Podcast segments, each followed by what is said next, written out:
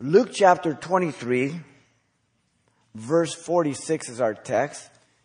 And the message is entitled, Coming Home. The prophetic hour that our Lord Jesus had mentioned often in the Gospel of John has been going on for nearly 34 hours, the hour. Though he knew from all eternity about it, there came a time when Jesus took on a human body and began to walk on his journey towards the cross. His ministry of three and a half years being over now, and the very hour is at hand here, he went through the amazing agony, as you know, in the Garden of Gethsemane, physically, emotionally, and spiritually. By the time Jesus had been crucified at nine in the morning, he had been up all the day before, all that night, about 28 hours plus six on the cross. He had been taken to Annas and beaten, John 18, 13. He had been taken to Caiaphas and also beaten, plus interrogated on both of those religious trials in Mark 14, 65. He had been taken to Pilate, sent to Herod, and then back to Pilate.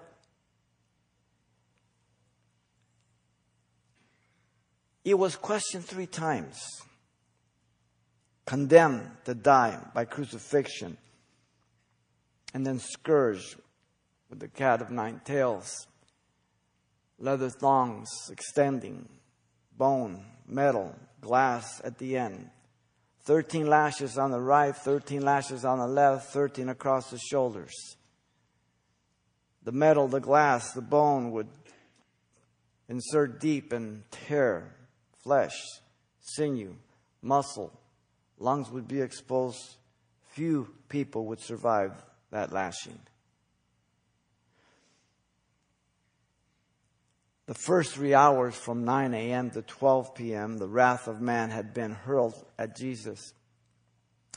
And he uttered his first three sayings focusing on others, quite different from any other human being. He prayed that God would forgive his enemies in the first saying in Luke 23 34, Father, forgive them, for they know not what they do. He assured the thief on the cross that he would be with him in paradise that very day in the second saying in Luke 43, 23 43. Today, you will be with me in paradise. He entrusted the care of his mother to John in the third saying in John 19, 25 through 27. Woman, behold your son, behold your mother. The last three hours, Jesus uttered his last four sayings, focusing on himself as the wrath of God was poured out on him. He cried out in agony over the separation of the fellowship between himself and the Father. My God, my God, why hast thou forsaken me? In Matthew 27 46. He expressed his horrible thirst, both physically and spiritually, in John 19 28. I thirst. And he proclaimed victory over soul. It is finished at John 19 29 and 30. In this last saying, the seventh saying, Jesus expressed his joyful dismissal of his spirit to the Father. Luke 23 46. Listen. And when Jesus had cried out with a loud voice, he said, Father, into your hands I commit my spirit. Having said this, he breathed his last. The seventh saying of Jesus from the cross regards his death which is characterized by three things. First, the loving relation. One word. Father. Second, the trusting expression. Into your hands. Thirdly, the willing submission. I commend my spirit. The loving relationship is the foundational one, Father. Jesus was consciously aware that he was speaking to his Father and not hallucinating like many people profess. He was not out of control when he expressed, My God, my God, why hast thou forsaken me? But declared the very same due to the fact that he had been separated from the Father for the first time from all eternity in a way that you and I have no understanding or comprehension to its full end or ever will on this side of heaven. As he became sin for us, because God is holy, he cannot look upon sin. He must judge sin. This is made very clear in Matthew 27 46. He was not drugged with the wine that was customarily given to crucified individuals to relieve some of the pain, though it was very little that it relieved. Jesus refused this in Mark 15 23. So, in effect, he took the brunt of all the pain that goes along with crucifixion, which is one of the cruelest way and the most horrible way to die. Persians, the Carthaginians, and then the Romans perfected it. He was very aware throughout his time on the cross and at the point of his mission that it had been accomplished. Having said, It is finished, which was the assessment of the accomplished goal in John 19:30. What God purposed, He accomplished. It wasn't just a religious monument or a religious act. Notice Jesus was crying out prophetically to his Father. He cried with a loud voice to his Father. The quote is from Psalm 31:5, which expresses confidence in God's deliverance. But the word Father is substituted by Jesus for the phrase the Lord Yahweh Elohim of truth. Because Jesus was interpreting and saying, This was the prophetic prophecy of me as I'm on the cross. He's the author of his word.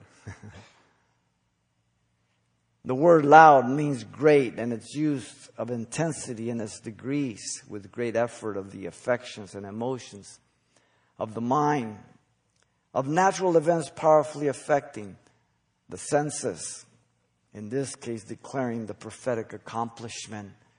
Kind of a satisfaction, if you will, if you've ever worked hard towards a goal and you've gone one objective after the other. And when you finally cross that line, it's sort of a relief to an extent. This is the idea.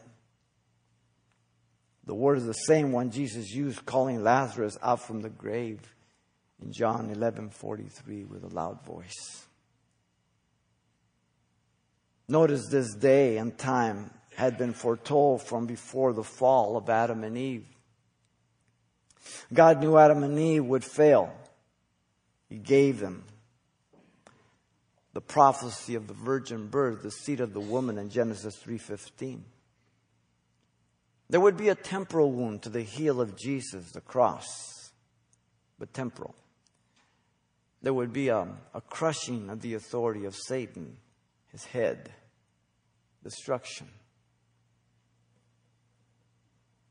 God gave them a free will to exercise in obedience or disobedience in the garden in order to demonstrate their love for God in Genesis 2:16 and 17. Because God never forces you to do anything. He never forces you to go to heaven, and he certainly never forces you to go to hell. So if you don't know Jesus Christ tonight, God is here to knock on the door of your heart to let you know how much He loves you and that He died for you and that you're headed for hell. But you don't have to go there. You can call on His name and be saved. This is the love of God that we don't understand. He's not like us. There was no other person involved in the work of salvation but the Father, the Son, and the Holy Spirit at the cross. The Trinity is a mystery unknown to man, can't be completely understood to its full end either, yet it's true. In Deuteronomy 6 4, it says, The Lord our God is one. The word is echad. In the Hebrew, it means a compound unity of one. There's another word, yahid, for absolute one. It's a compound unity Father, Son, Holy Spirit. Three persons, one God. When you think of the Trinity, do not add, multiply. One times one times one is one. If you add, you come up with three gods. That's unbiblical. The Trinity refers to one God in three persons, yet all have the attributes of God. They're all all knowing, all present, all powerful. The Father is the source, the Son is the channel, the Holy Spirit is the agent in salvation, working in harmony as one to bring us to Christ. Notice Jesus was communing with his Father. This relationship had always existed from all eternity, as I said. God is eternal and has always existed. People always say, well, who created God? Well, nobody. The Bible says, if you believe Genesis 1, then you have no problem with the world. You understand it perfectly. You understand why there's evil. You understand why people do the things they do. You can understand the creation that has fallen. But if you reject the record of God in Genesis 1 and 2, then you have to be clever to invent a system to explain our world as it is. And then now you've got a bigger problem. You've got to explain where evil comes from. And if you believe that man is good, where's the evidence coming from when all history of man says man is bad news? So if you accept the record of God, the world makes perfect sense. God had conversations with the Trinity since the beginning of time and we've known it. In Genesis 1:26 he says, "Let us make man in our image." A plural pronoun. God wasn't speaking to the horny toads and lizards. Father, Son, Holy Spirit our image. We're creating the image and likeness of God. You are technically a spirit being, the real you, the real me. He's giving you this body to communicate, as we'll see as we move on. But the real you is spirit. When you die, your body will go to the ground, your spirit's going to go to heaven or to hell. Hell is so real that Jesus spoke more about hell than he did about heaven. He gave severe warnings. The relationship was altered at the incarnation of the Son. Eternal fellowship. Yet it was altered. The fellowship that existed from the beginning is given to us in John 1 1. In the beginning was the Word, the Word was with God, and God was the Word. And then in verse 14, the Word became flesh, and we beheld His glory as the only begotten of the Father, full of grace and truth. Something changed there. Something happened. Jesus left his abode and came to earth in the incarnation. The Son who was God took on flesh at a set day, right on time. Galatians 4 4 says, When the fullness of time had come, God sent forth, made of a woman, under the law. He sent forth his Son. God has never been tardy for anything. Now, if he came the first time, fulfilling over 300 prophecies, many of them as he's on the cross, what would give you any inclination to think that he's not going to fulfill the rest? And right on time. People mock the second coming of Christ. Oh, you guys been saying that since my grandma's day. Well, be patient. He's coming. He's not tardy. He never has been. The relationship was interrupted as he became sin for the world on the cross. You remember John the Baptist told his disciples as they told him that more people were going to Jesus, and he said that he was sent to send them to Jesus. He said, Behold, the Lamb of God which takes away the sins of the world in John 1 29. Every Hebrew that heard that understood, and they got this vision in their mind. A person bringing a little goat or sheep, whatever the requirement for their sacrifice, tying them to a pole, laying hands on the head, taking a knife, cutting its throat, that animal hitting the ground. And that person looking down and knowing that that animal was innocent and he died in their place. God schooled the Jews for 2,000 years and they missed their Messiah. Jesus was now in fellowship again with the Father. As the wrath was poured out, he was separated from the Father. Now the wrath's over. He's in fellowship with God again, the Father. But he's still here on earth. The atonement was accomplished at the cross, not in Hades, as so many teach today in the positive confession movement. That's blasphemous. If you believe Jesus went down to Hades to finish the atonement and the payment made to Satan, that's blasphemous. The fall was disobedience against the Father in the garden. The payment was made to the Father, and it was finished at the cross. That's another gospel. It's not the gospel of Jesus Christ.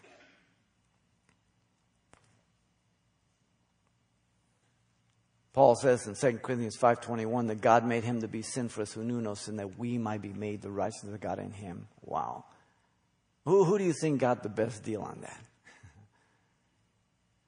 Amazing. The relationship was now restored since the Father's wrath had already been poured out on the Son, and atonement had been made. Jesus fulfilled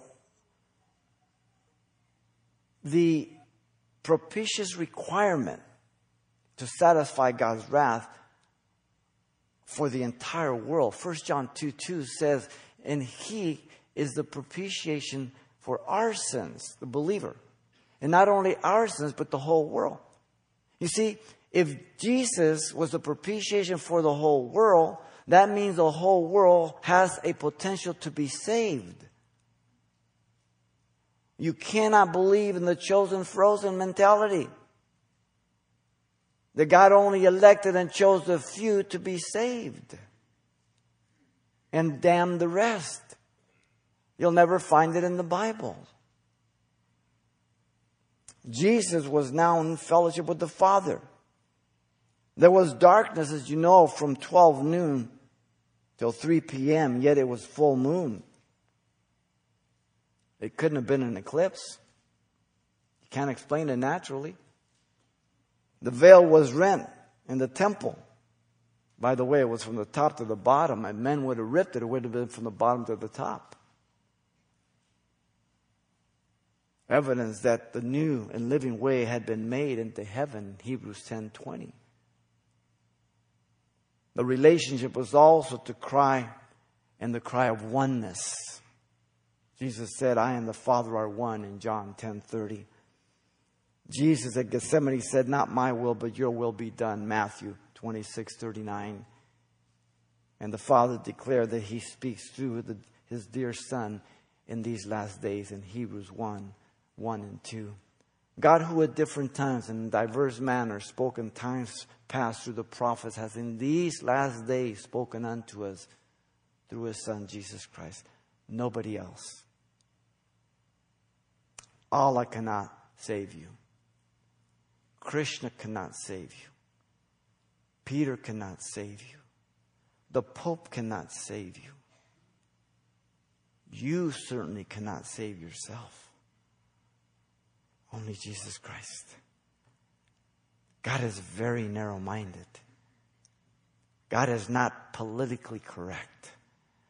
God is not into diversity. Hell is, not heaven. The loving relationship is revealed by the word Father. Notice, secondly, comes the trusting expression into your hands. Jesus was declaring his complete confidence in the Father. Listen, at death. The death of Jesus was real. He actually died just as he actually hungered, thirsted, tired, slept, bled, just according to the gospel. Don't believe that he fainted according to the Passover plot, which is a complete lie. The death of Jesus was confirmed by the soldiers who examined the other two malefactors in John 19:33. The death of Jesus caused Pilate to marvel that he had already died in Mark 15:44. The death of Jesus is attested in all four gospels. In fact, his death is crucial because the death was the payment. The resurrection is the receipt of guarantee that the payment was accepted, paid in full. The death of Jesus was the most unnatural of all things, said G. Campbell Morgan, and I quote him here. The death of Jesus was unnatural. That is to say, it was out of the true order of human life according to the economy of God. Death is the outcome of sin. Jesus was sinless.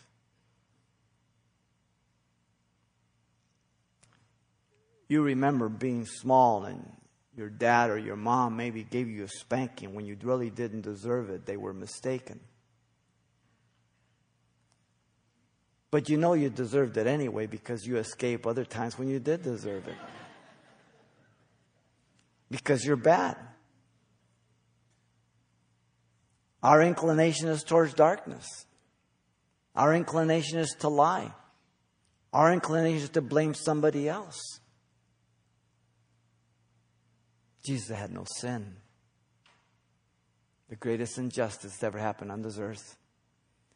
The body of Jesus was petitioned by Joseph Arimathea, as you know, and he buried him in a borrowed tomb in Luke 23 53.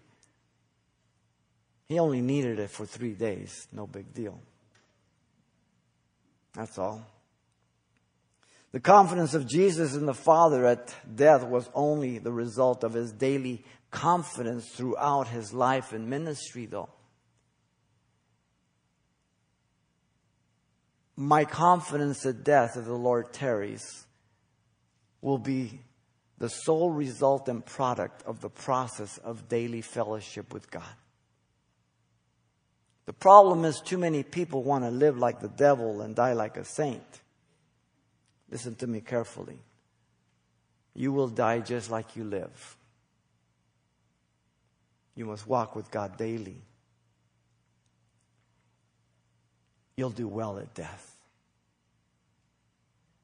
Guaranteed. When he was 12 years old, you know that he told Mary and Joseph as he stayed behind in the temple, questioning the doctors, Did you not know that I must be about my father's business? Now, I just flicked the channel the other day for O'Reilly's killing Jesus.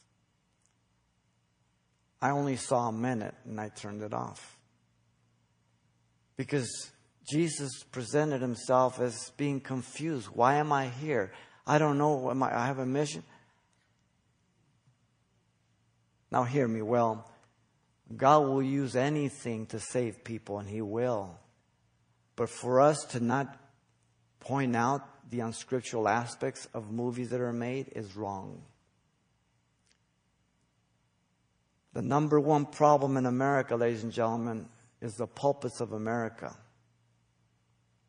There needs to be a repentance and a revival in the pastors and the denominations that have sold themselves out to ecumenicalism and abandoned the scriptures. We don't want to make judgments. We don't want to offend people. Listen to me. Some of us need to be offended. Some of us need to be told we're absolutely wrong.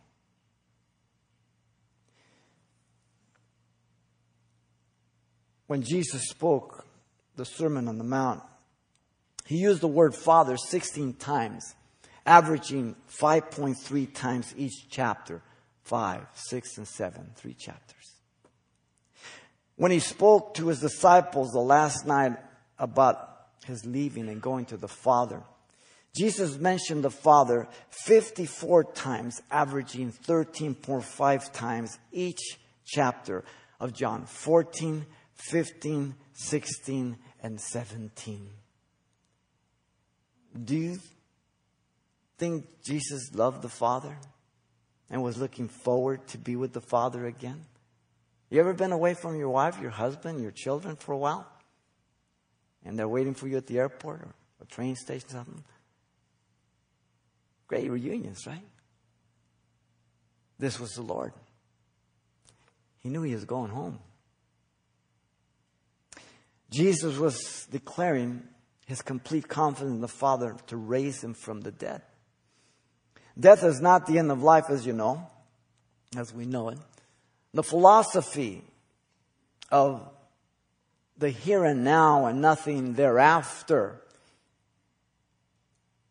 is a convenient lie for those who believe they will not have to give an account to a creator. Right now, it sounds good, but not thereafter.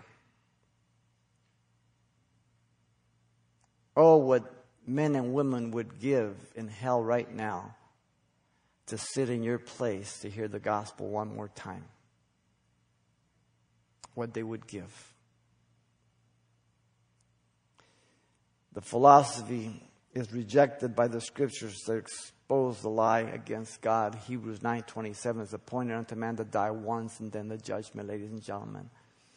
This is not a Christian um, strategy to intimidate or to f- put fear in people. It's a warning of love that people would escape eternal damnation. Paul told the Athenians on Mars Hill, truly these times of ignorance God overlooked, but now commands all men everywhere to repent because he has appointed a day in which he will judge the world in righteousness by the man whom he has ordained. He has given assurance of this to all by raising him from the dead. When's the last time somebody told you they raised somebody from the dead? You're lucky if you can get some people out of bed.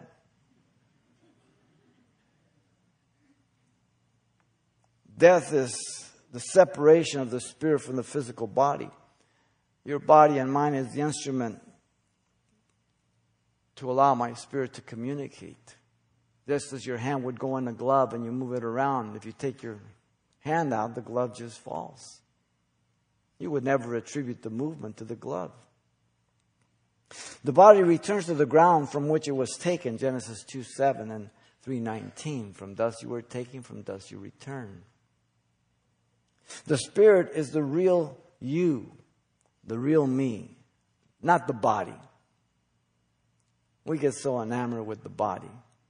Our whole society and culture is crazy about the body. Now, there's nothing wrong with exercise, but there's a lot of healthy people that are going to be in hell. Good looking people. Ripped. Jesus said, and do not fear those who kill the body but cannot kill the soul, but rather fear him who is able to destroy both soul and body in hell. Matthew 10 20. Now listen carefully. Consider that scripture. If that is not true, then Jesus is a liar. It's, there's not A, B, or C in this. It's A or B. Death is the transition from the temporal to the eternal. Those who die in Christ are instantly present before the Lord. 2 Corinthians 5 1 through 8. He says, Twice you're never found naked. People say, well, but that was Jesus, he was God. But he empowers us, He enables us. He never asks us to do something that He Himself had not done. So you have Stephen who is being stoned to death. And as he's being stoned to death, he calls upon God, says, Lord Jesus, receive my spirit. And he says this confidently in, that, in Acts 7.59. Jesus did it from the cross, Stephen did it there. And so have many of believers throughout church history. Those who die apart from Christ are instantly present in hell and torments, and none of us as Christians should ever say that with any content or joy, but with a broken heart. Those who die without Christ will taste the second death in the lake of fire after the white throne judgment. Revelation 20, 14, and 15 says. Now, this is not a second opportunity to be saved. When a person dies without Christ, they are instantly present in hell. Luke 16 tells us that very, very clear by the words of Jesus in verse 23 Lazarus, the beggar, and the rich man. One in comfort, paradise, the other one in torments.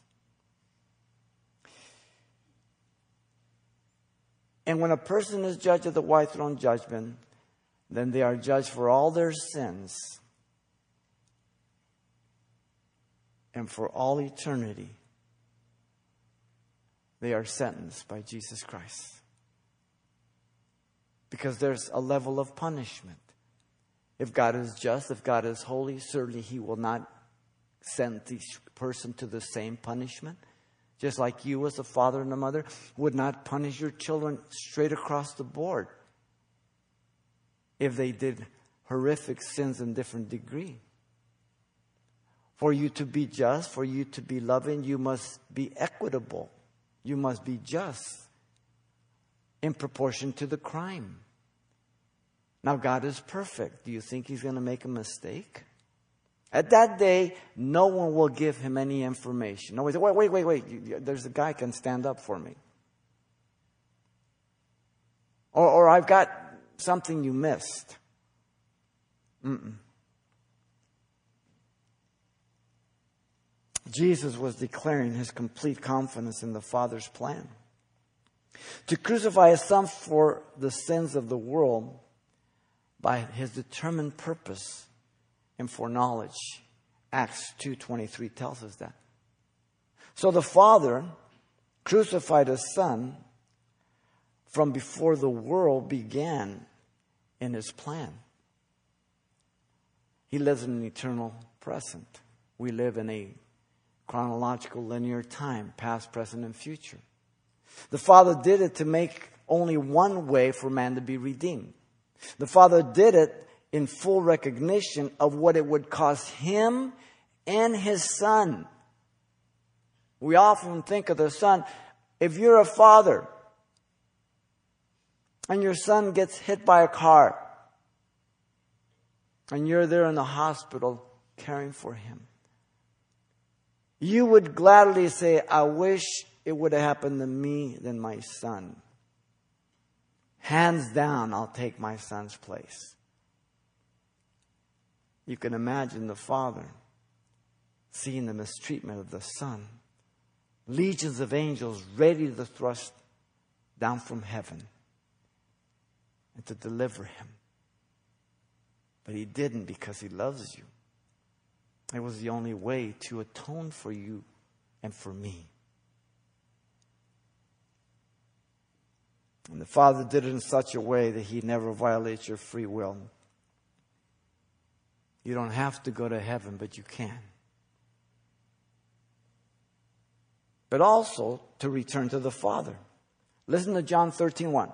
Now, before the feast of the Passover, when Jesus knew that his hour had come and that he should depart from the world to the Father, having loved his own who were in the world, he loved them to the end or the uttermost.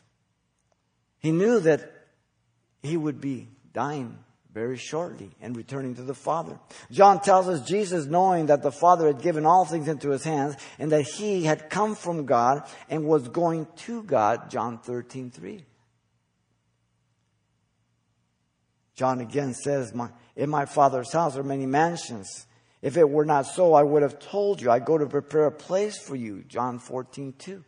And if I go, I, I go to prepare a place that that where I am, there you may be also, and I will come back to receive you to myself. You must make a distinction between coming back for us, to receive us to himself, and coming back with him to set up the kingdom. First Thessalonians, he comes back for us, the rapture. Roman, right here in John 14, 1 through 3. First time Jesus mentions it. Second Thessalonians, we come back with him to set up the kingdom. There's a big distinction but also to predestine those trusting in Jesus. Predestination is an interesting biblical doctrine. Paul says this, according as he has chosen us in him before the foundation of the world, that we should be holy and without blame before him in love. Ephesians 1 4. I confirm my predestination by my own choice to believe or disbelieve. Never believe that God has predestined you to not believe and to be damned. That's not a biblical doctrine. That's a doctrine made by a man according to John Calvin. I believe in predestination according to the Bible, but not according to Calvinism. God gives you a free will. And yet he says he has elected and predestined, but they never violate one or the other or contradict, but they complement one another. We can't understand how they work together, but don't worry about it. You say, well, what if God didn't predestine me? Well, why would you believe that? Well, I haven't come. Well, why haven't you come? I don't want to. Well, then, maybe you're not. Well, that's not fair. Well, then come.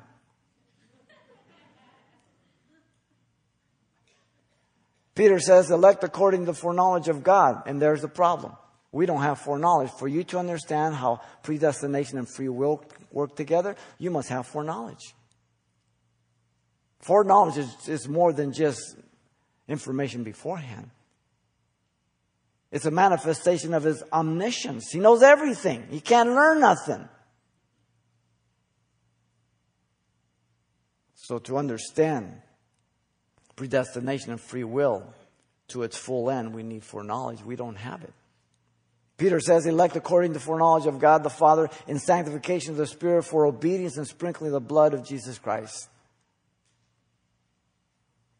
Paul put it this way, for whom he foreknew he also predestined to be conformed. And there's the key. If you believe that you're, you're called, that you're elected, that you're predestined, then there must be transformation conforming you to the image of Christ. If there's no transformation going on, and a predestination. Bottom line. Simple. That he might be the firstborn among many brethren. Moreover, whom he predestined, then he also called. Whom he called, he also justified. Whom he justified, him, them he also glorified. All are in the perfected tense because God can see the end from the beginning. We have a problem with that. What then shall we say to these things? If God is for us, who can be against us? He who did not spare his own son, but delivered him up for us all, how shall he not with him also freely give us all things?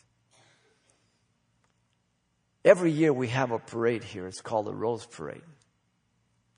When we're standing on this corner and the parade gets to here, we start seeing the beginning of it. But the people on the other end are looking at the end of it. About a half hour before, they saw the beginning.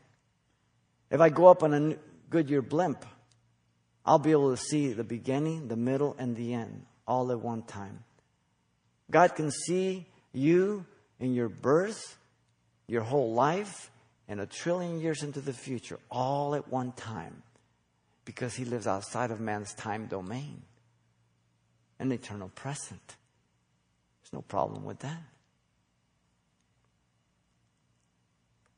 But notice also to demonstrate his love for the world. For God so loved the world that he gave his only begotten Son, that whoever believes him should not perish, but have everlasting life. Therefore, if Jesus Christ died for the whole world, then there must be at least one opportunity given to every individual born into this world. If God doesn't give every individual at least one opportunity, then he cannot be God, he cannot be just, he cannot be good, and he cannot be holy. He has to be a liar.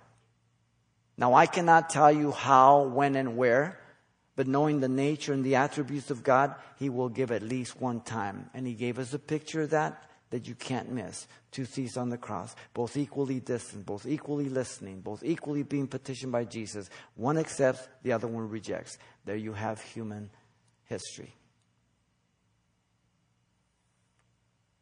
When Jesus judges every person, not one of them is going to say, You never gave me a chance. He would be unjust.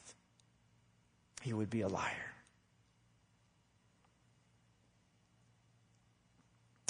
Listen to Paul, for when we were still without strength, in due time Christ died for the ungodly. For scarcely for a righteous man will one die, yet perhaps for a good man someone would even dare to die. But God demonstrating his own love towards us in that while we were still sinners, Christ died for us, the ungodly. Romans 5, 6, and 8. I presume you qualify for the category of ungodly. Unrighteous is my wrong conduct towards you. Ungodly is my wrong living towards God. The vertical is the most important. All have sinned and fall short of the glory of God. The trusting expression is revealed by the phrase, into your hands, confident. Notice thirdly, the willing submission. I command my spirit. Jesus was laying his life down of his own free will. No one forced him to do so, not even the Father. And Jesus had the power to raise it up again. He left his throne, became man, and submitted himself to every abuse of man according to his own will. John 10, 17 through 18 says, Therefore my Father loves me because I lay down my life and that I may take it up again. No one takes it from me, but I lay it down of myself. I have power both to lay it down and have power to take it up again. This command I have received from my Father. Wow. So the Father raised Jesus, Jesus raised himself, and the Holy Spirit raised him. All three had a part in it. He demonstrated love beyond that of the world.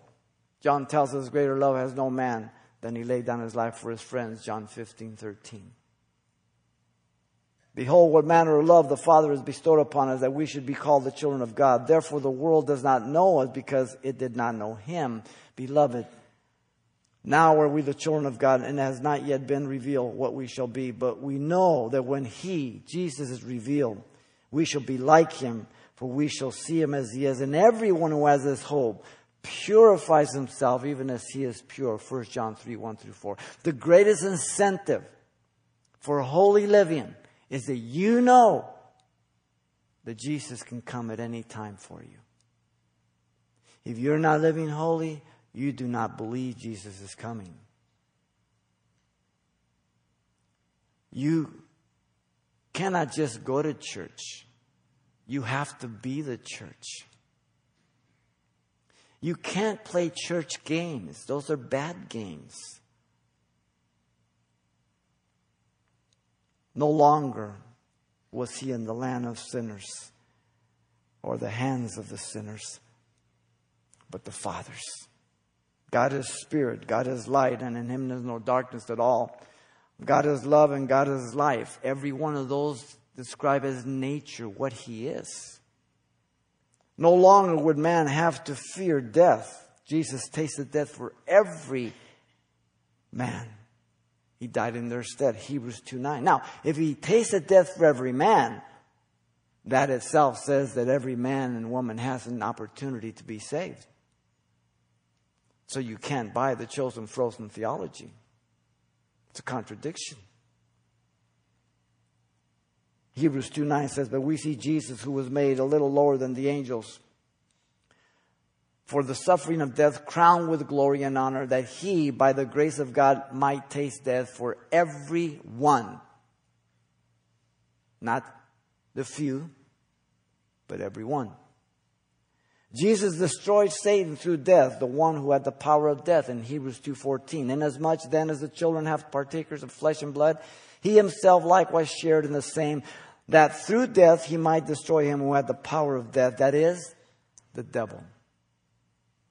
Satan has no power over the child of God. Jesus knocked out all his teeth at the cross. All he can do is gum you to death. Jesus freed every man and woman in Hebrews 2:15 and released those who through fear of death were all their lifetime subject to bondage. Jesus was victorious over the satanic hosts in Hades, Colossians 2:15 says.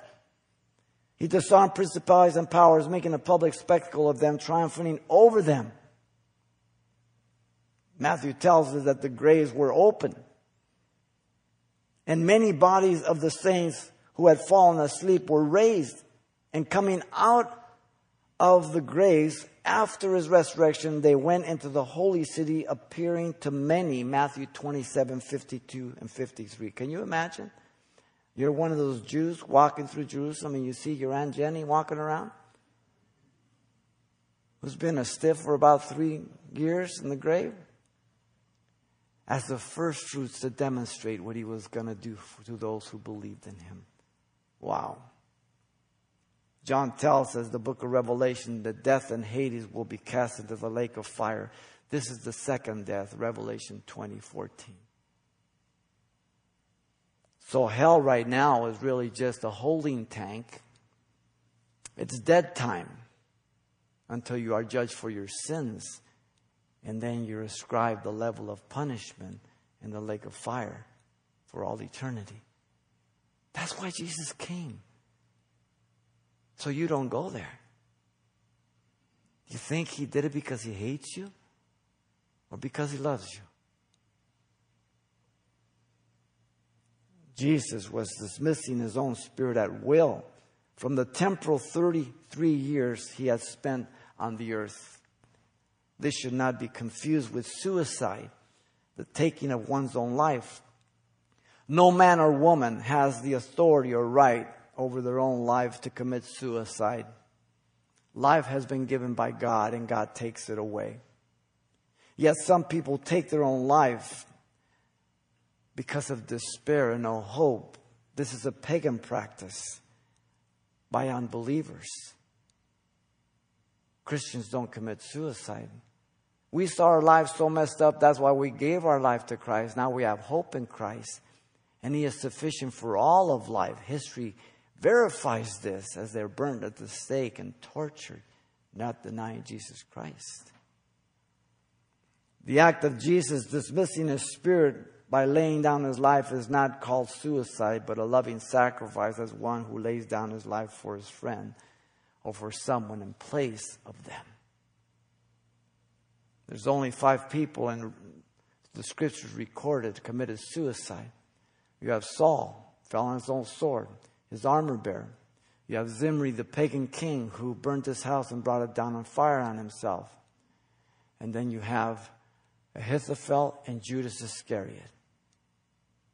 Do you, as a believer, want to be associated with those five? There is not one verse that would condone suicide for a person to enter heaven. The Bible says, You shall not murder. When you kill yourself, you're a murderer. You can't say, Well, I'll repent right away. That does not speak against going to war. You're defending your family your country. God sent his people out to war. That does not mean when a soldier calls in artillery on himself to kill the enemy. He's a hero. That's not suicide. He lays down his life for others. Let's be clear on that.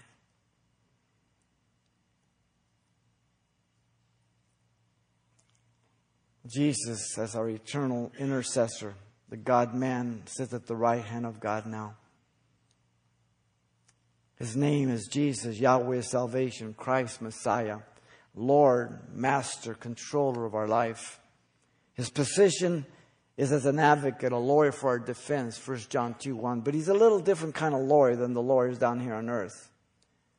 There are lawyers who will take your case even though you're guilty and present you innocent. Jesus only accepts guilty pleas. If you don't acknowledge your guilt, he doesn't even take or hear your case. He says, if you acknowledge your guilt, I can get you off. If you don't, you're on your own. He's a real honest lawyer. Jesus was declaring his delight to be reunited with the Father at this point, knowing he had finished the work of the Father that had been given to him in John 17 4 and John 19 30, it is finished. Knowing he would be restored to a glory before the world was, as he prayed in John 17, 5. Knowing the joy that was set before him, he endured the cross, despising the shame. He sat down at the right hand of the throne of God to be reunited with the Father, Hebrews 12, 2. The joy was that he knew he was going to be reunited. He sat down. Not that he saw that you and I would be saved. That's a truth somewhere else, but not in that context. The joy was now he would be reunited in heaven with the Father. He is the author and finisher of our faith. He was proven to be worthy to sit at the right hand of the Father, knowing that he was the only way to God for all sinners by grace. Hebrew, Ephesians 2 8 and 9. You're saved by grace through faith and not of yourself. It's a gift of God. He is the only way, the truth, and the life. No man comes to the Father but by him in John 14 6. In that statement, Jesus destroyed every religion, every opinion, every philosophy. Anybody who tells you there's another way, they're a liar and a deceiver. Get away from them. There's only one name given under heaven and earth whereby you must be saved. Acts 4.12. There's only one mediator between God and man, the man Christ Jesus, 1 Timothy 2.5. To me, the gospel is simple. One way, one name, one mediator. God is not open to diversity. God is very, very narrow minded because He knows what's at stake. Are you ready? Your eternity. He is our faithful high priest who intercedes for us day and night. Hebrews 2.18, 14 through 16, 5, 1 through 2, and many, many other passages. But also knowing he has said the last saying, then he breathed his last. The phrase is not the usual for death. The phrase sleep is used of the believer passing. It's never used of a non believer. The unbeliever dies, which is eternal separation from God. Death is the separation of the spirit and soul from the body. For this reason, Paul puts it this way Therefore, do not be ashamed of the testimony of our Lord, nor of me, his prisoner, but share with me in the sufferings for the gospel according to the power of God, who has saved us and called us with a holy calling, not according to our works, but according to his own purpose and grace, which he was given to us in Christ Jesus before time began, but has now been revealed by the appearing of our Lord and Savior Jesus Christ, who has abolished death and brought life and immortality to light through the gospel. 2 Timothy 1 8 through 10. It is through the preaching of the gospel, ladies and gentlemen. This is what the pulpits of America need. Not the watered down Kool Aid that people are drinking. The gospel cuts deep to your heart. It's a mirror that lets you see your ugliness and asks if you will agree with God about your life so that He can fix it. The willing submission is revealed by the expression, I commend my spirit. As John Hus, the Czechoslovakian religious reformer, was being burnt at the stake in the early 1400s for opposing the Roman Catholic Church. All his enemies were triumphantly given over um, his soul to the devil, declaring, quote, but I commit my spirit into thy hand, O Lord Jesus, who has redeemed it. What a contrast. In the midst of his enemies cursing him, handing him to the devil, he, like our Lord, he, like Stephen, committed his spirit to the Lord Jesus. Confidently. Wow. The last saying, Jesus was going home. The seventh saying of Jesus from the cross regarded his death characterized by the loving relation, Father. The trusting expression, into your hands. The willing submission, I commend my spirit. What an amazing Savior we have. If you don't know Jesus Christ tonight, we plead with you to repent from your sins and embrace Christ Jesus, that you might be transferred from darkness to light, and that He might give to eternal life. Father, thank you for your goodness and your grace. Lord, we pray that you deal with our hearts, and Lord, we just thank you for just your goodness towards us. And we pray, Lord, for those that are here over the internet that perhaps do not know you, Lord that you would reveal yourself to them, your love, your grace, your desire to forgive them and to come into their life. As you're praying, if you don't know Jesus Christ as your Lord and Savior, this is your decision, no one else. I'm not going to ask you to stand up to an altar call right where you sit. If you believe that you're a sinner, it's by the grace of God. If you desire to repent from your sins, that's the grace of God. If you want to cry out to God, that's the grace of God. And you'll be transformed right where you sit by grace through faith. It's a prayer of repentance. This is your prayer to God, not to us. Maybe you're over the internet. You can repeat it right where you sit, and God will change your life and forgive you right where you're at. This is your prayer. Father, I come to you in Jesus' name. I ask you to forgive me, Lord, for all my sins. Give me a brand new heart. Fill me with your spirit. I accept you as my Savior and Lord. Amen.